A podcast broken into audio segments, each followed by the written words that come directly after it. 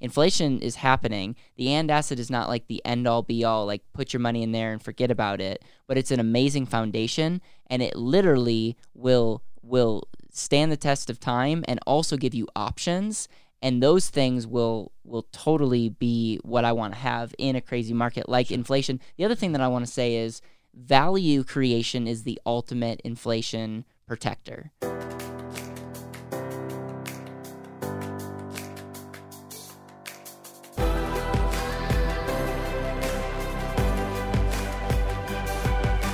This is Better Wealth with Caleb Guilliams. Hey, everyone, and welcome to the Better Wealth Podcast with Caleb Guilliams. I am Jeremy, the uh, lead wealth coach here at Better Wealth. And in this episode of From the Front Lines, we're going to answer a question that was posed by one of our clients.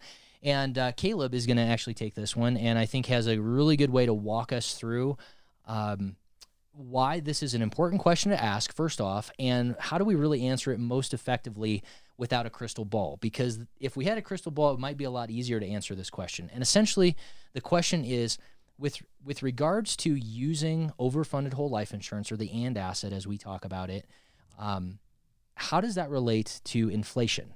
Right. Right? And what impact does inflation have on this way of, of using our money yep. having it protect us having it grow for us as a good warehouse for our capital and then deploying yep. it into asset-based activities I first of all just want to say thank you for pronouncing my last name correctly. Guilliams. Yeah, you did. You did. And you're like one of the few people that can pronounce it. So thank you.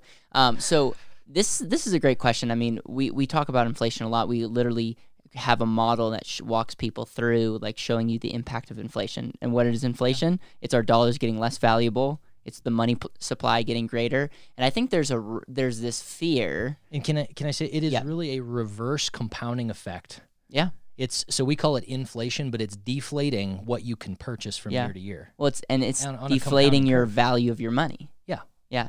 But but translate that to so this is about income. What can I buy with right. this dollar? We we buy less right. over the course of time for the same amount of money. Right. So and so a lot of that's asked in the context of the and asset. A lot of that's and and there there is even a question like what happens if inflation skyrockets? Because I mean there's there's risk in, in any anything happening, especially when you have a Federal Reserve just printing money. And what's interesting to me is we take a step back because I think a lot of people are like, where's the best place to invest my money? Should I put it in gold? Should I put it in crypto? Should I put it in the market? And and there's there's a lot to say that as if if hyperinflation happens, all these things will ultimately, you know, get impacted as well by them um, because we just have more money. Where's that going? There's that's that's one that's one argument made. That's like why is the market going straight up? Why are the housing market super hot right now when like the economy's not doing well? So so it sounds like uh, to me, Caleb, that there's some relativity. Yeah. In, in what's going Every, on. Everything's relative, but but the point of the matter is this: is where you house your money matters. Now, the reason why the and asset is so powerful is the control and liquidity that you get in that asset class is going to be key. Because if if and when inflation sets in and inflation is a thing, but if hyperinflation steps in and there is an a cl- asset class like potentially gold or potentially guns or potentially land or or whatever that thing that is is going to be very valuable, wouldn't it be amazing to get quick access to capital to be able to go there? So so so um, you you mentioned control and you mentioned um, liquidity. Yes. Right. So break that down. Yeah. I mean, control seems yeah seems obvious. I mean, pretty much they're the same thing, but liquidity is essentially your ability to liquidate, your ability to have access to cash. Right. And and control is essentially the contract in place that allows you to have guaranteed access to that um, right. no matter like you, have access to that capital no matter what happens. So it sounds like what you're saying is in a situation where there's maybe some higher inflation and what is valuable changes, yep. maybe maybe land becomes right. something that I really want to have access to right. or guns or gold or whatever the case may be and I need to liquidate or get control over an amount of money being able to do that actually becomes the most important matter. Right. And I also want to say everything is relative and if you are working with a mutual life insurance company, meaning you are part owner in this company, this company has the same options, good or bad, than every other company. So meaning like a lot of people will ask, what happens if interest rates rise? How will that affect? Well, okay, you are an owner in a company that dividends will be affected for the better if interest rates rise and and and vice versa, the loans may be affected the same way. But but you are you are part owner. It's, so it's not like one thing happens. It's not like the whole thing is like against you because you are part owner in this equation. And that's that's why a lot of this is set up the way that it is. And so yeah. the whole um, inflation thing is really interesting to me because it's like inflation is happening. The and asset is not like the end all be all like put your money in there and forget about it but it's an amazing foundation and it literally will will stand the test of time and also give you options and those things will will totally be what I want to have in a crazy market like inflation. The other thing that I want to say is value creation is the ultimate inflation protector.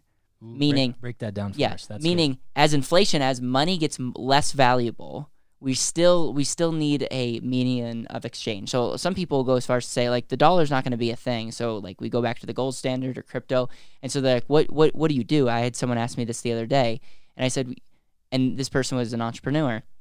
And I said, as long as you are providing value to people, there you will always be okay.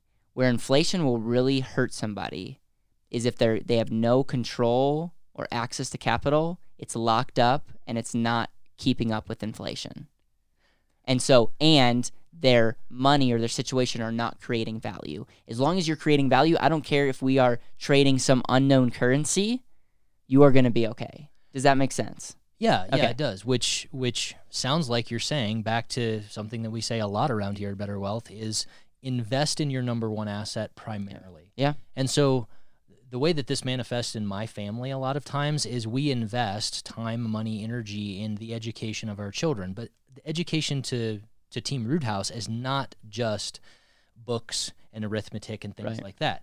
How do we have a garden? How do we fix a car? How do we, you know, harvest an animal? How do we prepare it, freeze it, smoke it, whatever right. the case may be?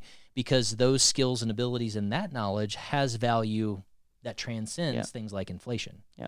Yeah, I think I think that's that's where we'll kind of end this this episode because inflation is is a real thing. Yeah. It's a problem. It it's the it's it's where we're at and we need to account for it. But it, it all it's like when you're comparing products now, like we might need to save more, we might need to change some behaviors. But when it comes to where our money's housed, the and asset is a foundational asset that will make will will enhance your ability to fight inflation versus work against it. Now, if if we didn't have control and access, and it was just uh, an investment that was tax free, then we could roll the dice and say, okay, what are taxes going to be? What are the volatility and risk? And like, but we don't have to make that decision because we don't have to choose between someday in the future and now in the present. Awesome. I, I, I love when you say that. So to sum this up, um, access to something that's going to magnify our ability to bring value to our community, our economy, or what have you, is a really good way to hedge against inflation. 100%. Awesome. Thanks for breaking that down, Caleb. Yep. Thank you. Go check us out, betterwealth.com. Go uh, like this video. Go share this video. Go on to our podcast and give us a review. We really appreciate you guys. We appreciate hearing from you. We appreciate um, all the people that are sharing the message. And we wouldn't be able to do it without you. And quite frankly, we wouldn't be still doing this if it was just Jeremy and I listening to this podcast. So from the bottom of our heart, thank you. Yep. Go out and have an, an intentional rest of your day.